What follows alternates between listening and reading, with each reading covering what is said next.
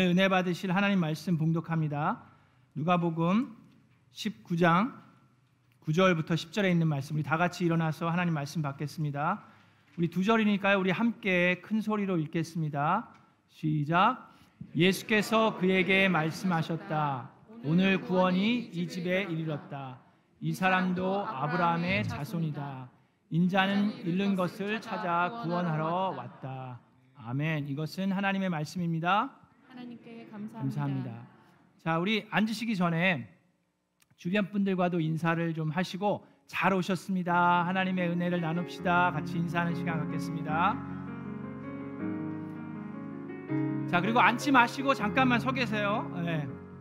자, 반갑습니다. 감사합니다. 그리고 자, 이제 오늘 어, 우리 교수님은 말씀 전해 주시고 떠나십니다. 우리 일부 예배 끝나고 또 우리 목자 모님들 성도님들을 만날 수 있으면 참 좋겠는데 우리 목사님께서 영어도 또 잘하셔가지고 우리 영어 예배에도 말씀을 전하십니다. 그래서 여러분들을 이렇게 말씀 그 끝나고 만날 수는 없지만 여러분들 말씀 들으신 거 실천하시면 제가 우리 교수님께 계속 연락해서 우리 교회가 어떻게 은혜를 나누고 있는지 알려드리겠습니다.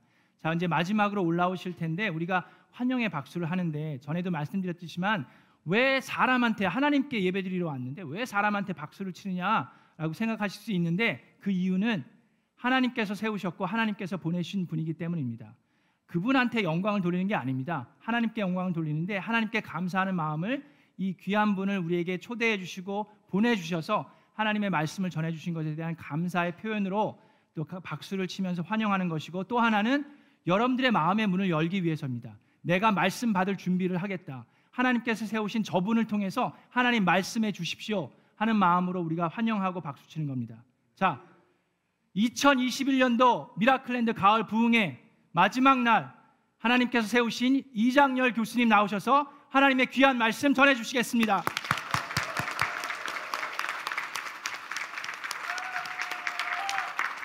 할렐루야. 하나님께 영광을 돌립니다.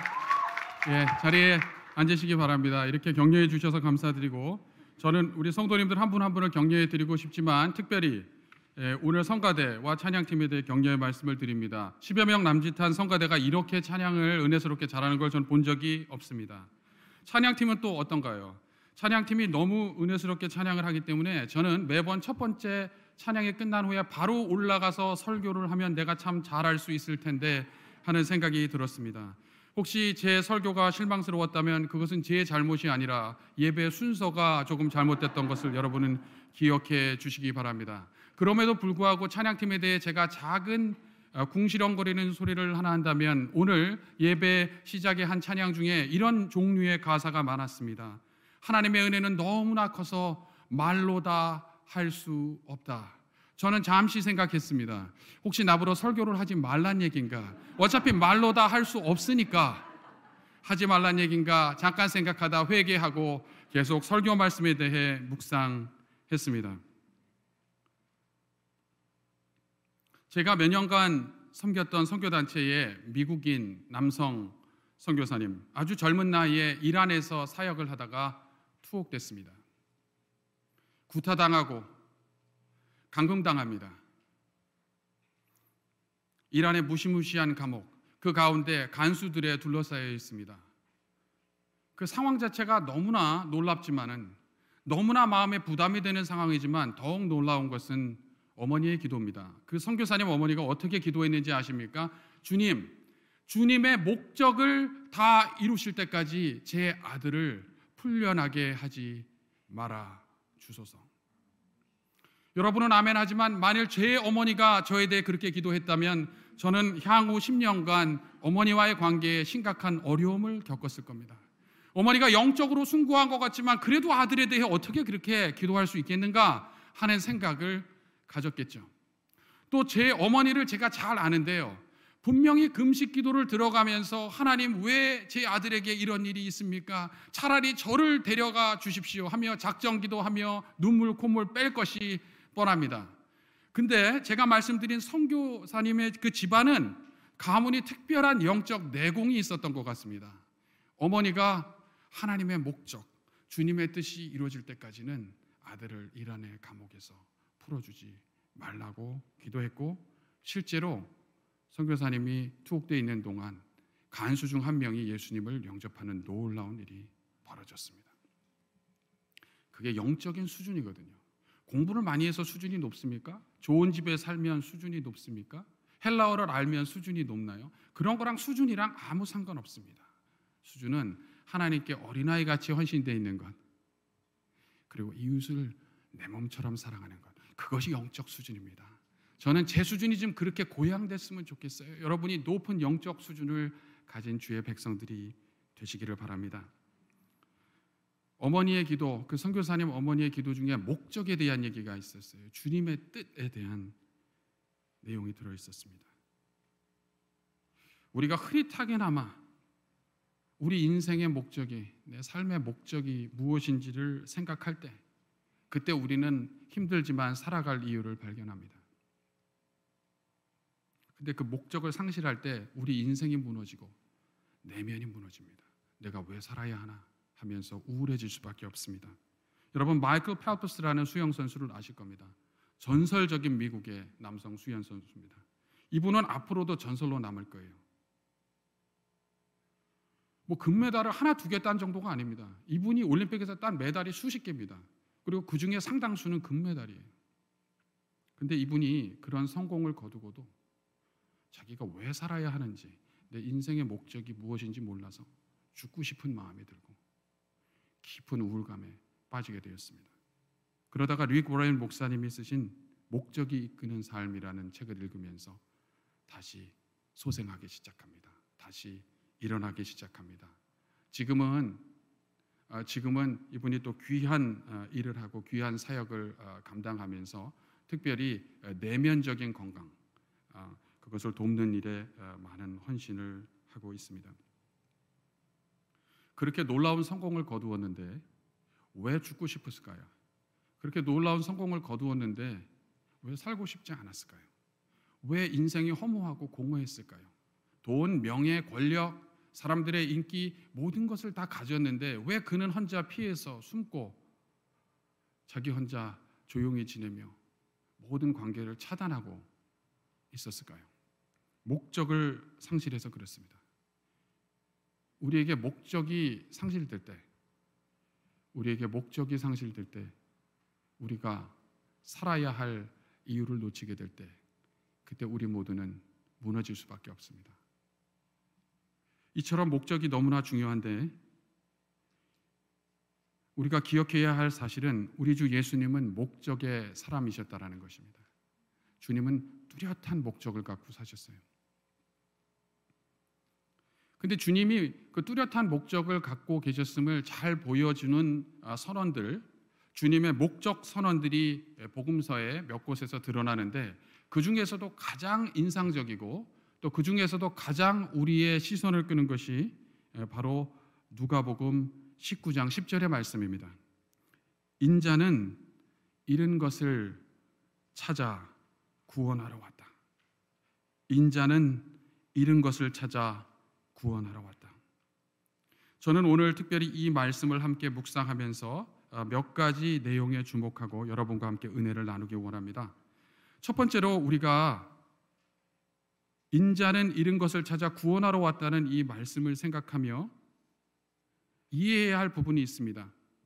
제가 첫 번째 질문으로 제시하겠는데요. 자막으로 보여주시면 감사하겠습니다.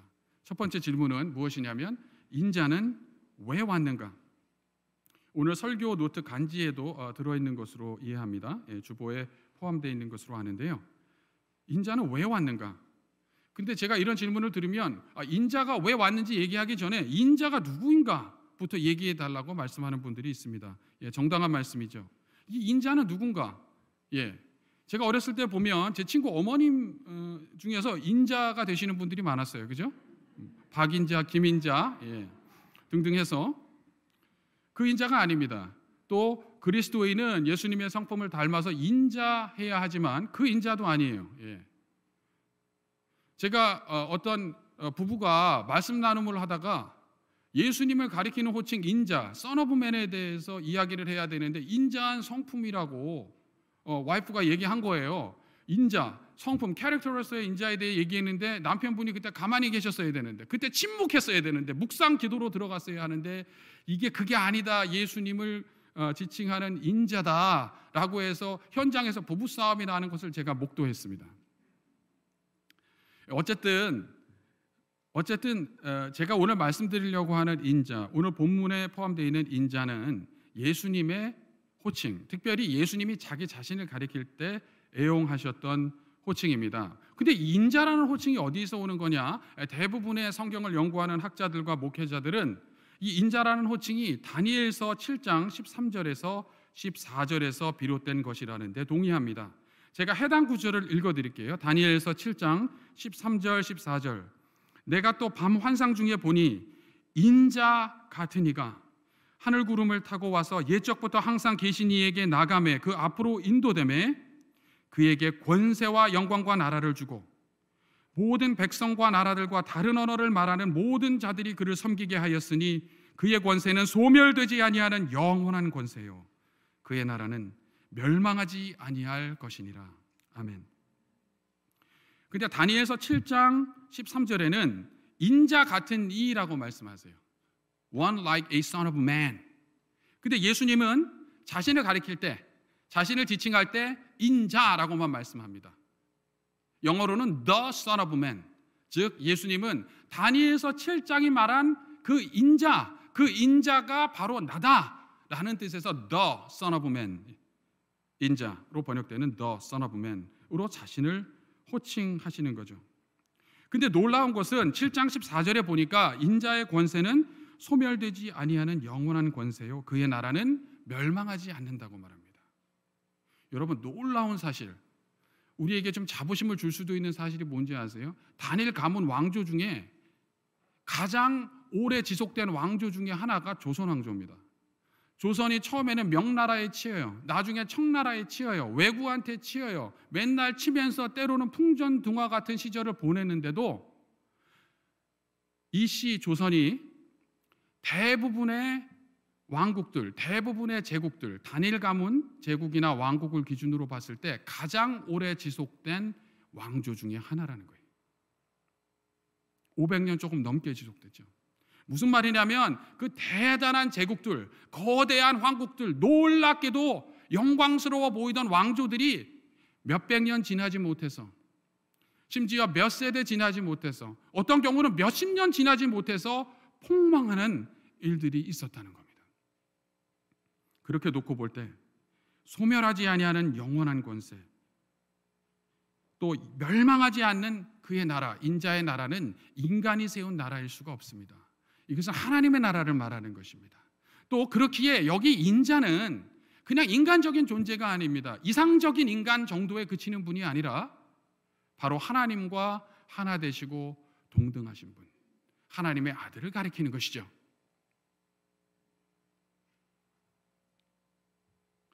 그래서 여기 우리가 인자라는 것은 하나님의 아들, 하나님과 하나이시고 하나님과 동등하신 하나님의 아들 예수 그리스도를 가리키는 표현이라는 것을 이해해야 합니다.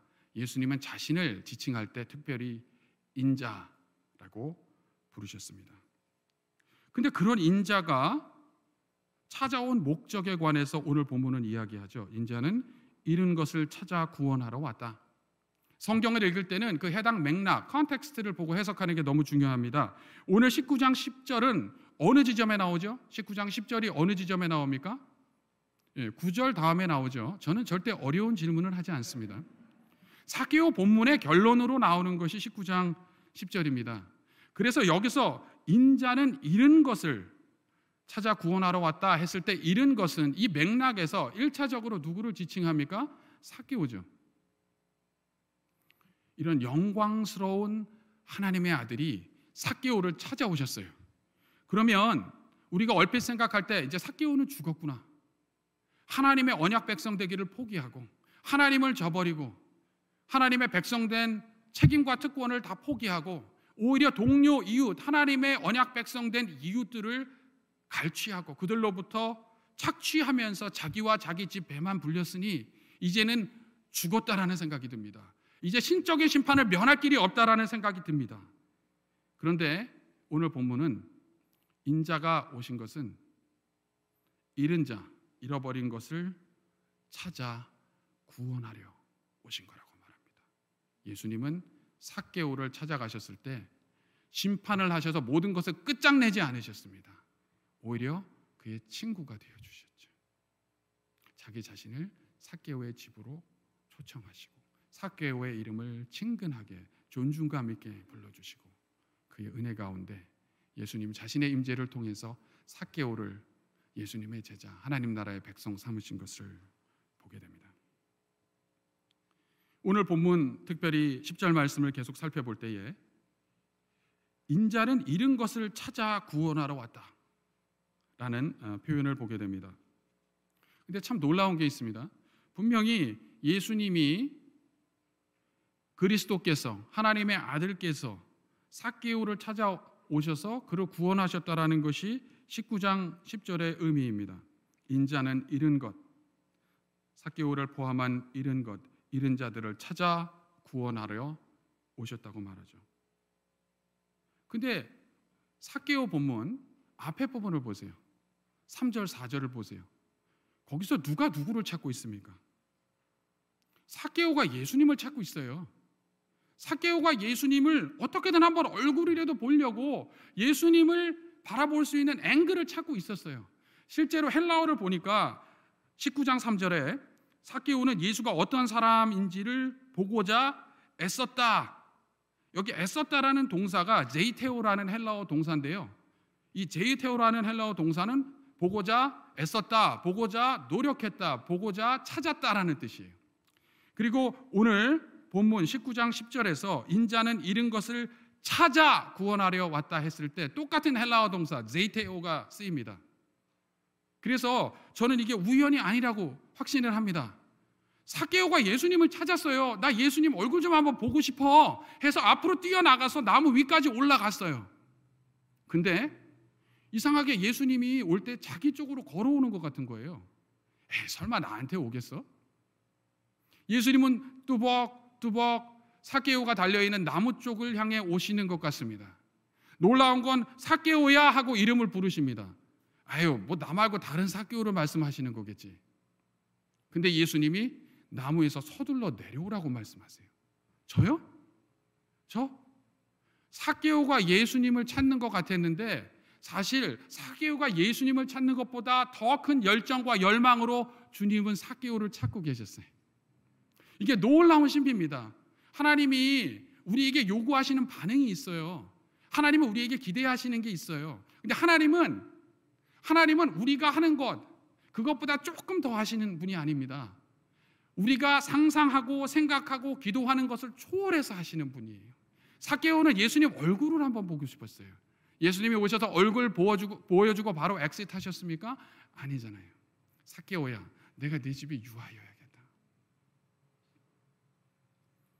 사케오와 예수님 중에 누가 greater seeker입니까? 예수님이 greater seeker예요. 우리가 하나님 뜻에 순종하고자 몸부림치고 애쓸 때 마치 모든 것이 나의 결정과 나의 노력에 달린 것처럼 느껴져 무거울 수 있습니다. 그러나 그것을 초월하는 하나님의 놀라운 섭리와 주권적 은혜가 있음을 믿으시기 바랍니다. 우리가 예수님 믿을 때 결단하고 예수님을 주로 영접했어요. 그리고 부족하고 때로 넘어지지만 예수의 제자로 살아갑니다. 그러나 우리가 예수님 믿은 그 결정, 시간이 지나면 지날수록 뒤돌아보면 뒤돌아볼수록 그 가운데 주님의 놀라운 섭리와 은혜가 있었음을 보게 됩니다.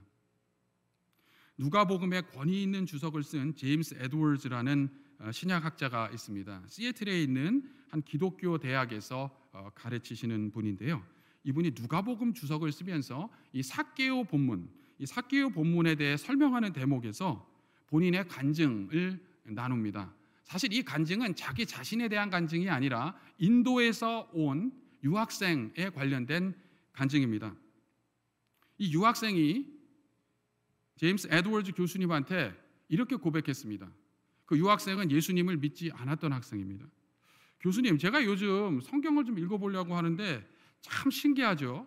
성경을 제가 읽는데 왠지 성경이 저를 읽는 것 같아요. 저는 그 간증이 이 본문, 이 본문에 대해서 놀랍도록 효과적으로 예시해 주는 아주 선명한 어, 그런 예라고 생각합니다. 본인이 성경을 읽는데 이상하다. 성경이 내 마음을 들여다보는 것 같네. 내가 예수님을 찾는다고 생각했는데 예수님이 나를 더 열정적으로 궁극적으로 찾고 계셨네. 모든 게 내 순종에 달린 것 같아서 몸부림치고 몸을 질질 끌면서 힘들지만 순종했는데 알고 보니 모든 것이 하나님의 은혜였다. 라는 고백. 그렇기에 사도 바울은 모든 것이 은혜라고 말하죠.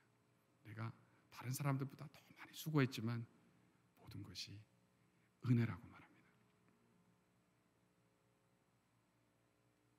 사케오가 예수님이 어떤 이인지 보려고 찾았는데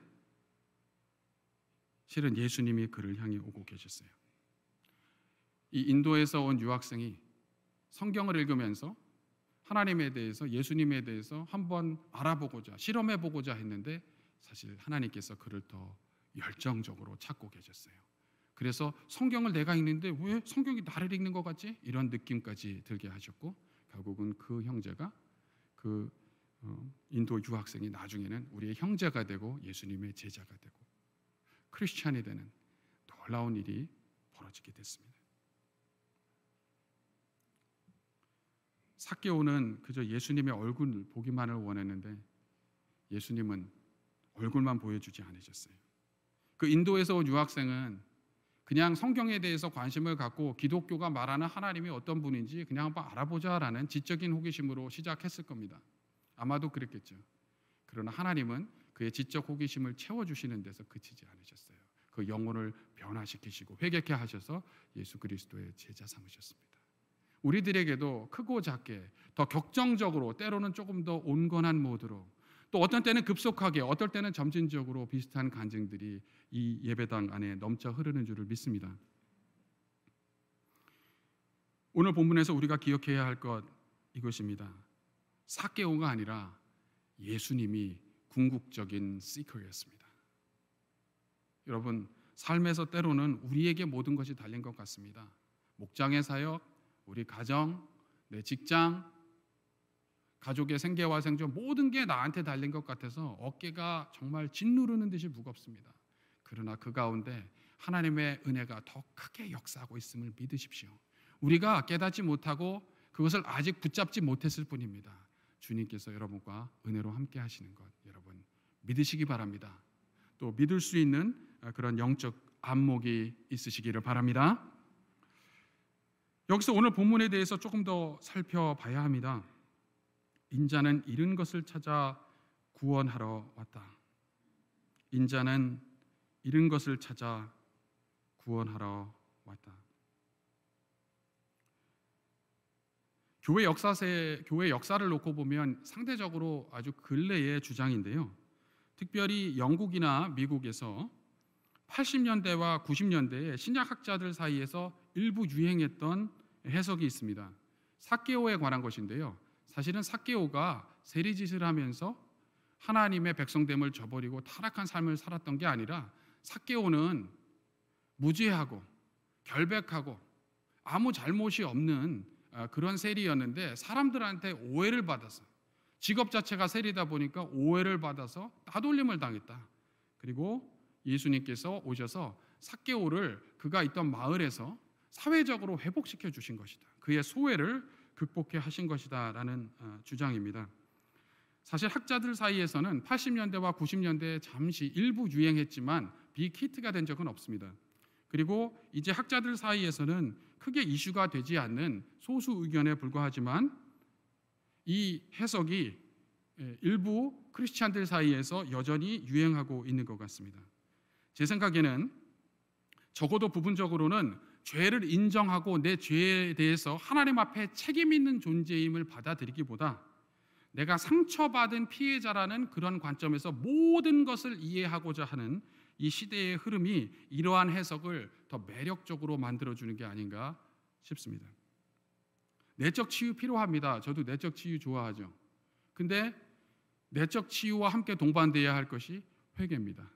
회개 없는 내적 치유는 잘못하면 다른 사람에게 모든 책임을 전가하고 나만 그 책임에서 빠져나가려는 시도가 될 수도 있습니다.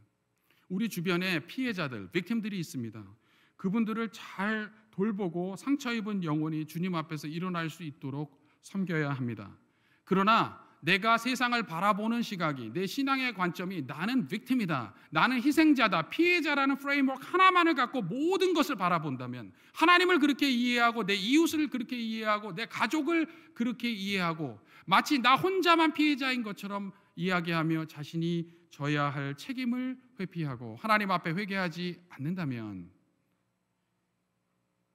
그것은 성경의 가르침보다는 시대의 흐름을 쫓은 결과라고 제가 감히 제언드립니다.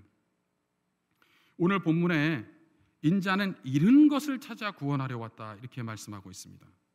근데 여기 잃은이라는 단어 이게 무슨 뜻인가? 잃은이라는 거. 아, 요즘 내가 기억을 잃어버렸나 봐. 어, 내가 요즘 이렇게 좀 디테일이 생각이 안 나. 그때 전화해서 분명히 얘기한다고 했는데 내가 팔로우업을 못했네. 그것도 잃어버린 거죠. 예. 아니면 어, 20달러 빌이 있었는데 내가 이제 파켓에다 넣었다고 생각하는데 이게 어디 갔는지 몰라요. 그것도 잃어버린 거죠. 다양한 종류의 잃어버림이 있습니다. 그래서 우리는 누가복음의 맥락을 잘 살펴봐야 합니다. 이 누가복음 19장 1절 이하 사케오 본문과 가장 닮아 있는 누가복음 내의 본문이 있다면 어, 아마 그것은 누가복음 15장일 겁니다. 잃어버린 양의 비유, 잃어버린 동전의 비유, 잃어버린 아들의 비유. 왜 누가복음 15장과 사케오 본문, 오늘 본문이 서로 닮았는지 제가 간략하게만 말씀을 드릴게요. 누가복음 15장과 오늘 본문, 사케오 본문 모두요. 잃은 혹은 잃어버린 것에 대한 이야기를 합니다. 그리고 찾는 것에 대한 이야기를 해요. 양을 잃어버렸을 때 목자가 가서 양 한 마리를 찾으려고 양 99마리를 놓아두고 가서 찾지요. 여인이 여인이 열 드라크마가 있는데 한 드라크마 동전 10개 중에 하나를 잃어버렸을 때 그거를 찾으려고 온 집안을 다 뒤지죠. 그죠? 그래서 누가복음 15장에도 찾는 것, 예, finding 하는 것, 아니면 making efforts to find, 찾으려고 굉장히 노력하는 것에 대한 이미지가 생생하게 들어 있습니다. 오늘 본문에 인자는 잃은 것을 찾아 구원하려 왔다. 찾음에 대한 강조가 또 있어요. 또 회개, 회개에 대한 강조가 있습니다. 예, 사케오 본문에서 어제 제가 설교한 19장 8절에 사케오가 회개하는 모습이 아주 여실하게 생생하게 증언됩니다. 근데 누가복음 15장에 봐도 죄인 하나가 회개하는 것 그리고 둘째 아들 탕자가 회개하는 것에 대해 역시 생생하게 들려주고 있습니다. 이런 주제적인 공통성에 기반해서 많은 학자들은 누가복음 15장을 함께 읽는 것이 누가복음 19장 이해에 있어서 매우 중요하다 이렇게 말합니다. 그러면 누가복음 15장과 누가복음 19장 오늘 본문을 연결시켜서 볼 때 일은 이라는 건 무슨 뜻입니까? 인자는 잃은 것을 찾아 구원하러 왔다.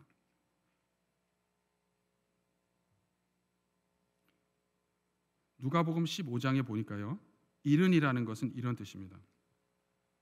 둘째 아들을 누가복음 15장은 잃어버린 아들, 잃은 아들로 표현하지 않습니까? 근데 그 아들이 어떤 아들입니까? 탕자의 비유, 둘째 아들에 관한 묘사를 보니까요. 그 아들은 아버지한테 저 아버지 저한테 유산 미리 땡겨 주세요. 이것은 1세기 유대 사회 맥락에서 상상할 수 없는 겁니다. 아버지 그냥 빨리 돌아가셨으면 좋겠네요 라는 것과 똑같습니다. 그래서 둘째 아들에게 그 당시 주어졌던 3분의 1을 땡겨 받습니다.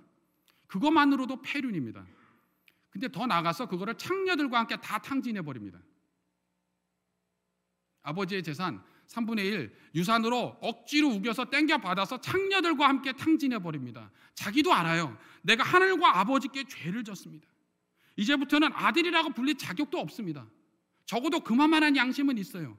그 당시 사회 통념을 생각할 때 폐륜을 겹으로 했기 때문에 이렇게 반응하는 것이 너무나 당연합니다. 근데 오늘 본문은 사개오를 잃은 자로 묘사하고요.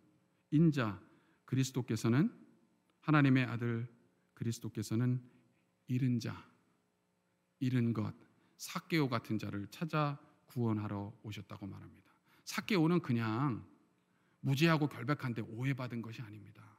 사케오는 탕자의 비유에 나오는 그 탕자처럼 하나님과 사람 앞에 큰 죄를 졌습니다. 영적으로 도덕적으로 타락해 있었죠. 그래서 사케오는 회개해야만 했습니다. 그런데 사케오 같은 일을 그냥 놓아두면 어떻게 되나요?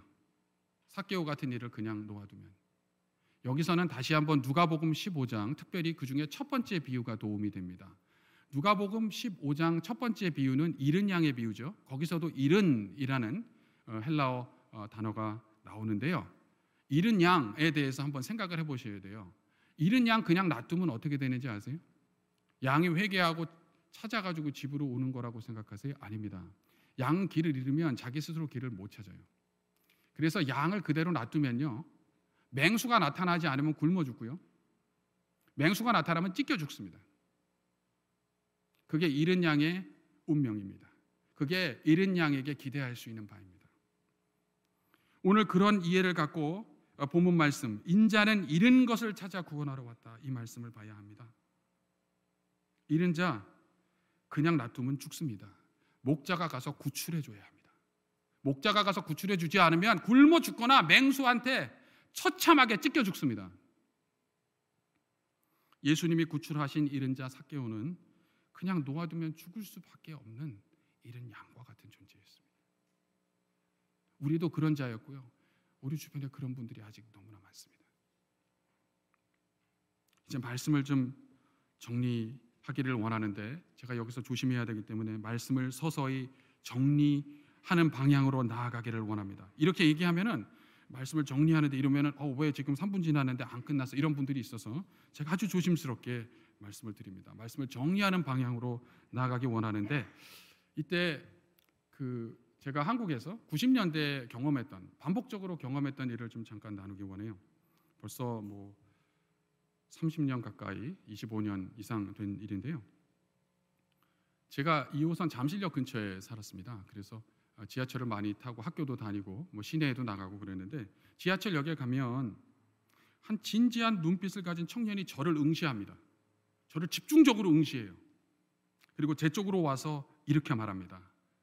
도를 아십니까? 그럼 저는 무시하고 빨리 걸어서 지하철을 타러 들어갔죠. 근데 저는 감히 여러분에게 도를 아시냐고 오늘 묻고 싶습니다. 여러분, 도를 아십니까?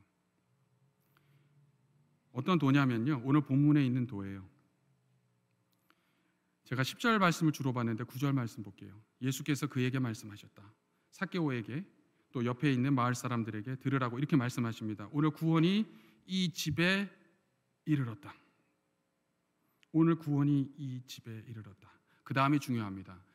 이 사람도 이 사람도 아브라함의 자손이다. 이게 한글 성경이 조금 불리한 점. 헬라어로 보면 이 도가요 하나의 단어예요. 카이라는 하나의 단어예요. 영어로 말하면 also 아니면 to, T-O-O. 그 사람 역시라는 거예요. 이 사람 역시 이 표현이 왜 중요하냐면요. 그 당시 사케오의 동료 유대인은 야 사케오 너 너 세리장짓하지 너는 유대인 아니야 혈통만 유대인이라고 유대인이냐 이방인처럼 살면서 네가 무슨 하나님 백성이야 하고 사케오와 상종을 안 했어요.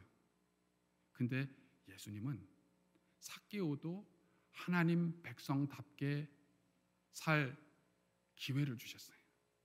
사케오 안에 하나님 나라의 자비로운 자성가가 될 수 있는 포텐셜을 직시하셨어요. 하나님 나라의 아름다운 제자의 모습을 예수님께서는 미리 내다보셨어요. 그래서 예수님은 이렇게 말씀합니다.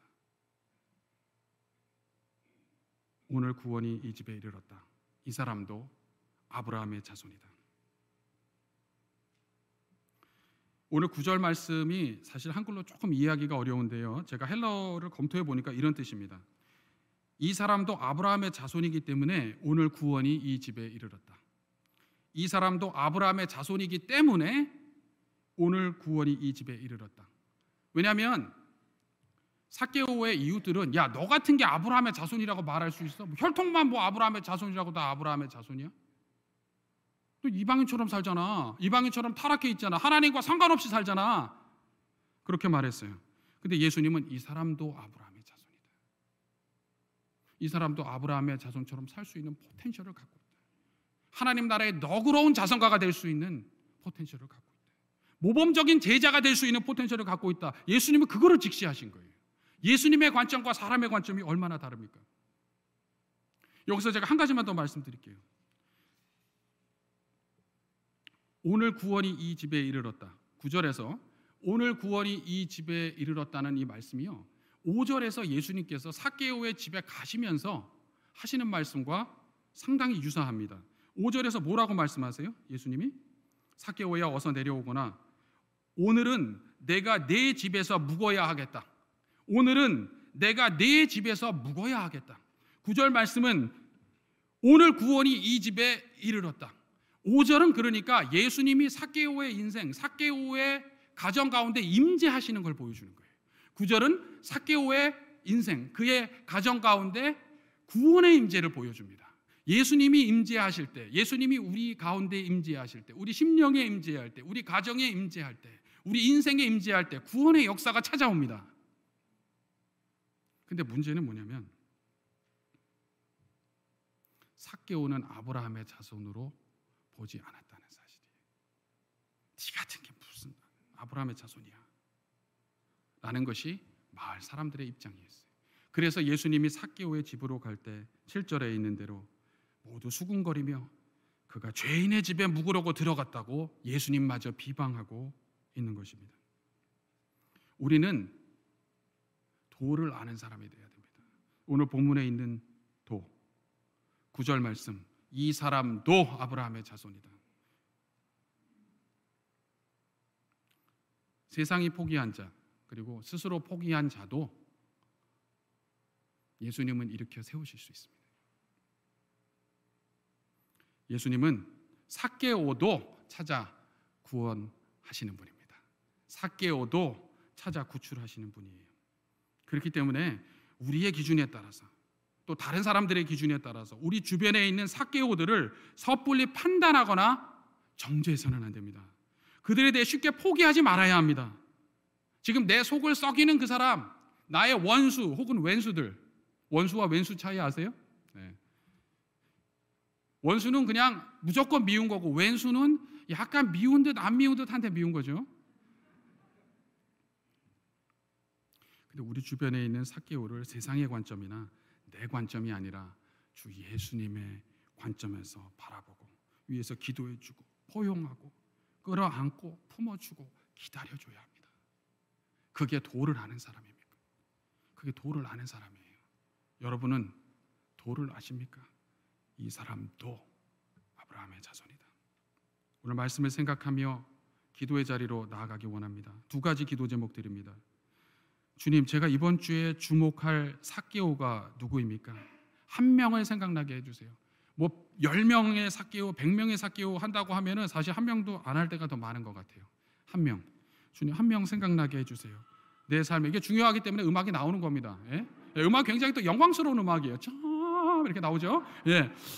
그래서 여러분 이 영광스러운 진리에 주목하면서 기도의 자리로 나아가야 하는 겁니다. 또 이 영광스러운 소리를 통해서 잠시 신비로운 체험을 하고 계셨던 분들은 이제 일어나 빛을 발할 시간이 되었다는 사실도 함께 상기시켜 드리면서 이번 주에 우리가 주목해야 할 사개오, 내 삶의 사개오, 그가 누구인가 주님 선명하게 생각나게 해 주십시오. 제가 많은 사개오들을 섬기기 전에 한 명부터 섬길 수 있는 마음을 저부터 주시옵소서. 두 번째 기도 제목. 하나님, 그 사개오를 찾아 구출하시는 주님의 손과 발인 제가 이번 주에 그 사개오를 위해 해야 할 구체적인 행동은 무엇입니까? 주님 그 구체적 행동이 선명하게 생각나게 하시고 또 그대로 실천하게 하여 주시옵소서. 만약에 하루에 15분이라도 그 영혼을 위해서 일주일 동안 매일 기도하는 것이 주님 주시는 마음이라면 그렇게 실천하면 됩니다. 삶에 그분이 지금 어려움이 많아요. 도전이 많아요. distraction이 많아요. 삶의 실제적인 필요, 내가 한 가지라도 이번 주에 도와드리는 것이 주님 주시는 마음이라면 그대로 따라 순종하면 되겠습니다.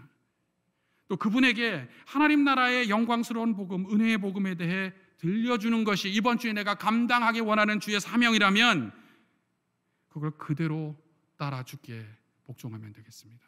또 주님께서 어떤 다른 것을 말씀하시고 생각나게 하시든지 그 작은 것부터 실천하는 것이 중요합니다.